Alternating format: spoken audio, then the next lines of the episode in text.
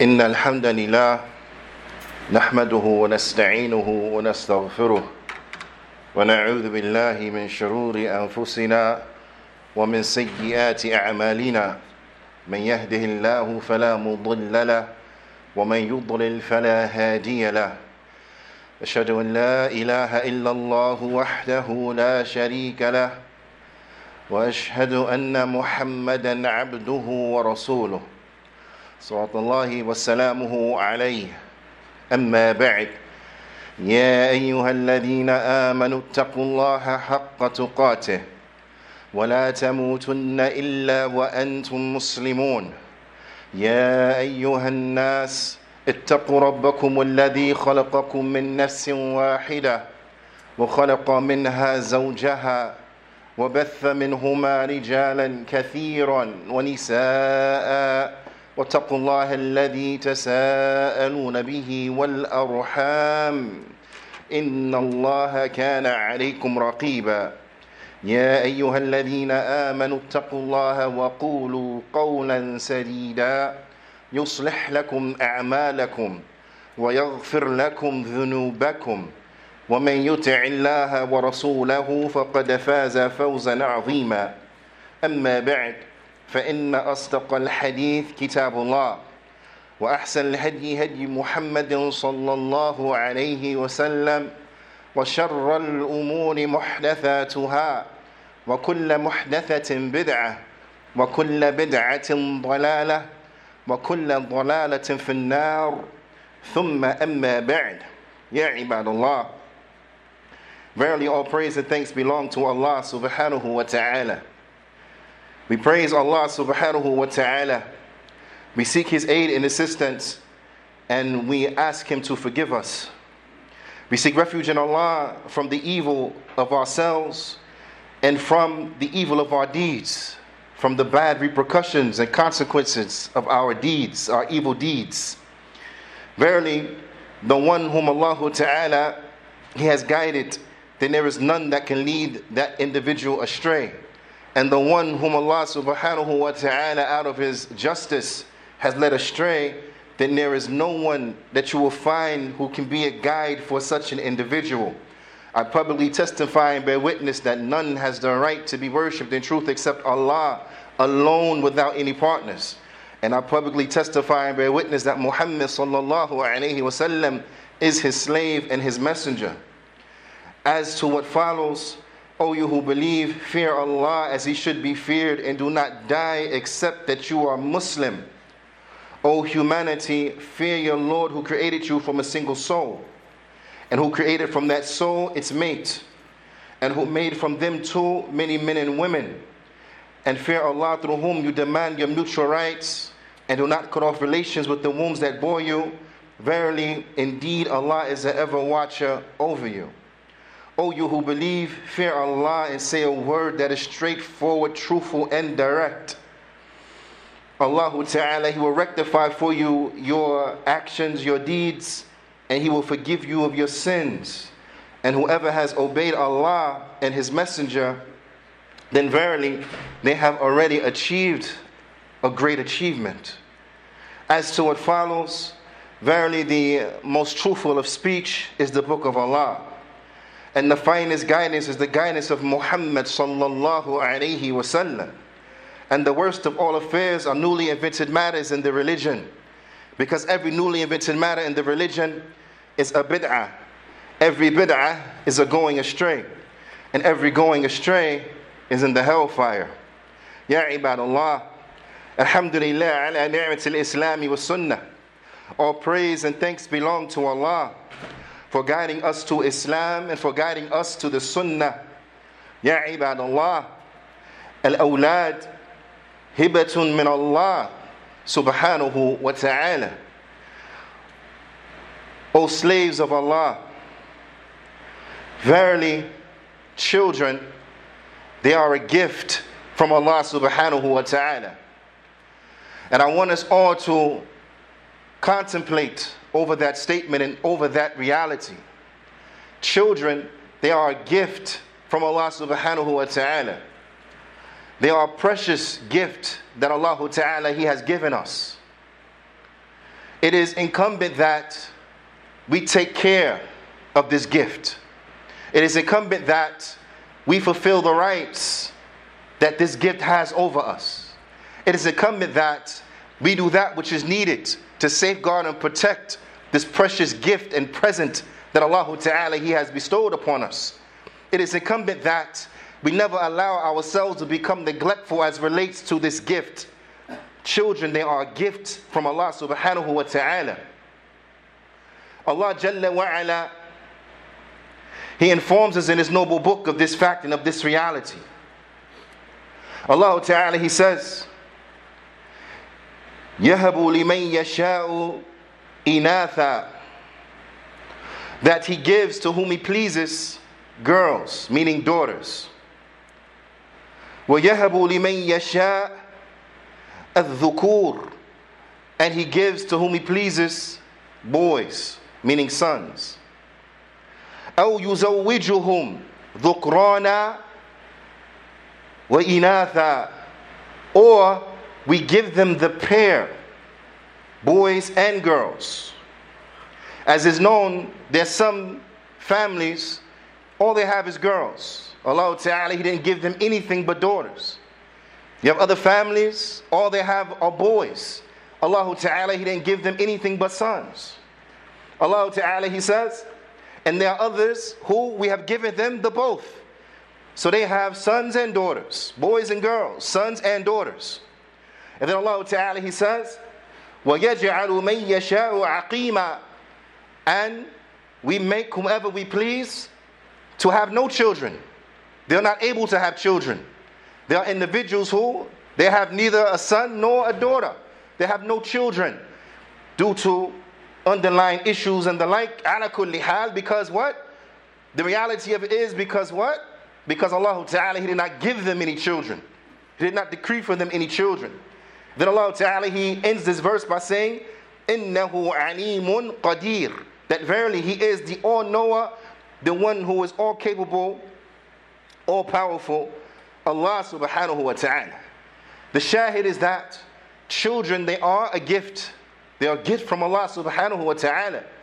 And the righteous ones, they understand the magnitude of this gift. They understand how important this gift is. So you find that they will beg Allah subhanahu wa ta'ala. They will beg Allah subhanahu wa ta'ala because they understand the importance of the institution of marriage. So they supplicate unto Allah subhanahu wa ta'ala for their spouse. And they understand the importance of the gift of children. So they supplicate unto Allah subhanahu wa ta'ala for their children. Because from the greatest means in which that we could preserve these gifts in which Allah Ta'ala He has blessed us with from spouses and from children is that we beg Allah subhanahu wa ta'ala to protect them to safeguard them, to guide them, to make them from the righteous, so on and so forth, from all of those things that are good, all of those things that are sought after, all of those things that an individual they will want from prosperity and success and so on and so forth, that we ask Allah Ta'ala to bestow this upon our wives and upon our children. For the women, upon their husbands and upon their children. That we make dua for our spouses and we make dua for our children. Allah subhanahu wa ta'ala, He says, informing us about the reality of the situation of the righteous slaves of Allah. Allah Ta'ala, He says, وَالَّذِينَ يَقُولُونَ And those who they say, رَبَّنَا هَبْ لَنَا مِنْ أَزْوَاجِنَا وَذُرِّيَّتِنَا قُرَّةَ أَعْيُنٍ وَجَعَلْنَا لِلْمُتَّقِينَ إِمَامًا Allah Ta'ala, He says what translated means. And they say, meaning the righteous ones, the righteous slaves of Allah subhanahu wa ta'ala, يقولون. They say, and this is a fi'l, mudari' This is a present tense verb. So this indicates al-istimrar. This indicates that something it continues. It's not something that is done just one time, then that's it. But this is something that they do continuously. That they ask Allah subhanahu wa ta'ala to give to them. To give to them spouses and children that are qurrata a'yun that are the coolant of their eye. Qurrata a'yun, that they are the coolant of their eye. As we mentioned in previous sermons, this means that this is that in which they enjoy looking at and they don't turn their vision away from it. So, this is that which they love and that which is pleasing to them to such an extent that they do not want to turn their vision away from it. To make their wives like this, to make their children like this. And just so we understand, because these are the righteous slaves of Allah subhanahu wa ta'ala. So they are happy by the obedience unto Allah. This is what pleases them. They are happy that Allah Ta'ala is believing correctly. This is what pleases them. They are happy that Allah Ta'ala is obeyed. This is what pleases them. So they ask Allah subhanahu wa ta'ala, وَجَعَلْنَا لِلْمُتَّقِينَ إِمَامًا And to make us for those who have taqwa and imam. What does that mean? To make us an imam to those who have taqwa. To make us a qudwa. To make us an example for those who have iman so that those who have taqwa, those who have fear of Allah Ta'ala, those who have this quality of a taqwa, that you make us for them an example. So this means that these individuals, they are shining examples of what it means to fear Allah, to be obedient to Allah, to do that which Allah has commanded and stay away from that which He prohibits, to make us for them an imam. Ya subhanallah. This is a dua that we should all have upon our tongues. This is a, is a dua we should constantly be making for our spouses and for our children to make us righteous, to make us a leader of the righteous, meaning an example for those who are righteous, those who fear Allah subhanahu wa ta'ala. It is incumbent, it is a must that we look at this situation and we take it very seriously that we look at our situation, the situation of our children, and we take it very seriously because this is a gift from Allah subhanahu wa ta'ala. And foolish is he who squanders the gift of Allah. هذا أقول قولي هذا وأستغفر الله لي ولكم ولجميع المسلمين. فاستغفروا فإنه هو الغفور الرحيم.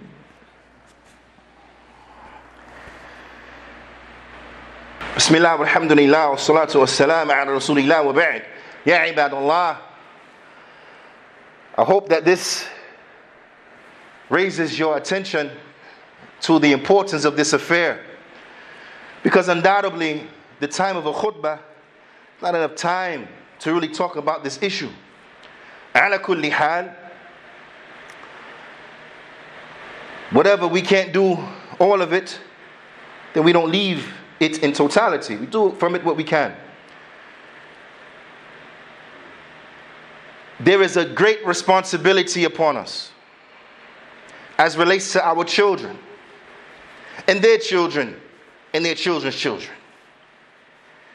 عن زبير بن عدي قال أتينا أنس بن مالك رضي الله تعالى عنه He said that we went to Anas bin Malik رضي الله تعالى عنه فشكونا إليه ما نلقى من الحجاج so we complained to him of the oppression that is reaching us from al-hajjaj because he was a ruler that didn't interact with his subjects in a way that was befitting so it's a lot of things that was wrong a lot of interactions that were oppressive and tyrannical. So they went to him complaining. And I want you to pay attention to his advice. He didn't tell them, go get some, some, some people together and rally. Go in front of the castle or go in front of the palace and let them know what you really think. Conspire against him and get the people to turn against him and bear arms up against him. He didn't say anything like that. But he made it clear unto them that which he learned from the Prophet sallallahu alaihi wasallam, and he outlined for them the reality of the situation where he said, "اصبروا فإنه لا يأتي زمان إلا والذي بعده شر منه حتى تلقوا ربكم." He said, "Be patient, exhibit patience, because verily there is not a single time frame, there's not a single era, there is not a single time." except that that which is after it is more evil than it. Meaning that what? Things are going to perpetually get worse. The situation of the world is going to get worse. Sin is going to become more widespread. Righteousness is going to become more rare. Transgression is going to be widespread. Justice is going to be rare, a rare commodity. He said, until you meet your Lord, until you meet your Lord. This is how the situation is going to be. Those of you who have lived a few decades, think back to the situation of the world when you were young, and think back to the situation of the world as it is today. Think back to the filth that was widespread when you were young, and think back to the filth that is normal today. There are things that go on today that were unimaginable when we was young. And I'm talking about me. Only been upon this earth four and a half decades. I haven't seen that much, but it was a lot better when I was younger than it is right now. So if this is going to happen in 40 some odd years, 45 years, this could happen like that. What's going to be the situation for our children who will be looking at the world 80 years from now? What about their children looking at the world 120 years from now? What's going to be the situation for them? And what are we doing to help them? Yeah, Ibadullah, I want you to reflect upon this. We are a people that we don't even have the foundation. We don't even have the foundation. So, how are we going to build a structure? Can you build a structure by starting with the roof and the chimney and that, and then you move on and then you can build? No, you start from the foundation. If you don't pour the good foundation, no matter what you build is going to be toppled in a period of time. Where is the foundation? I want you to reflect upon the communities because when I'm saying this, it's not like I'm just saying it because I want to vent. I'm saying this because you have within you, bi'thnillahi ta'ala, that which you can get to work on to help to change this situation. You can put your energy and your efforts into changing this situation, into bettering this situation. So let's look back to our communities. I've traveled to many states in, in, in, in these United States of America, visited many masajid in these United States of America. Everybody will agree that the masjid, this is the foundation of our community. How many masajid that you go into and the, and the masjid itself is dysfunctional? The masjid itself is dysfunctional. The masjid may have an imported chandelier from wherever. It may have imported tiles from wherever. It may have the finest plushest rug you know ever done seen. But it's a masjid that doesn't even have an imam. It's a masjid that doesn't have classes. It is a masjid that doesn't serve the community. So what's the good of that chandelier and that rug if we're not getting what we're supposed to get? Where are the circles of learning for our women? Where are the circles of learning for our children? Where are the circles of learning for the men?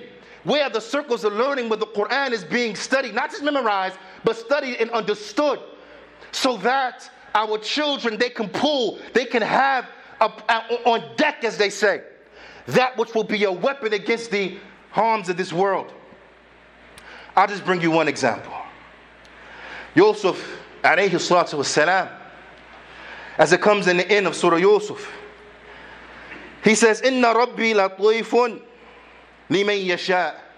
That verily my Lord is latifun to whom he pleases. If we truly understood this verse, this will help us with the trials of life. This will help us when we go through bad situations.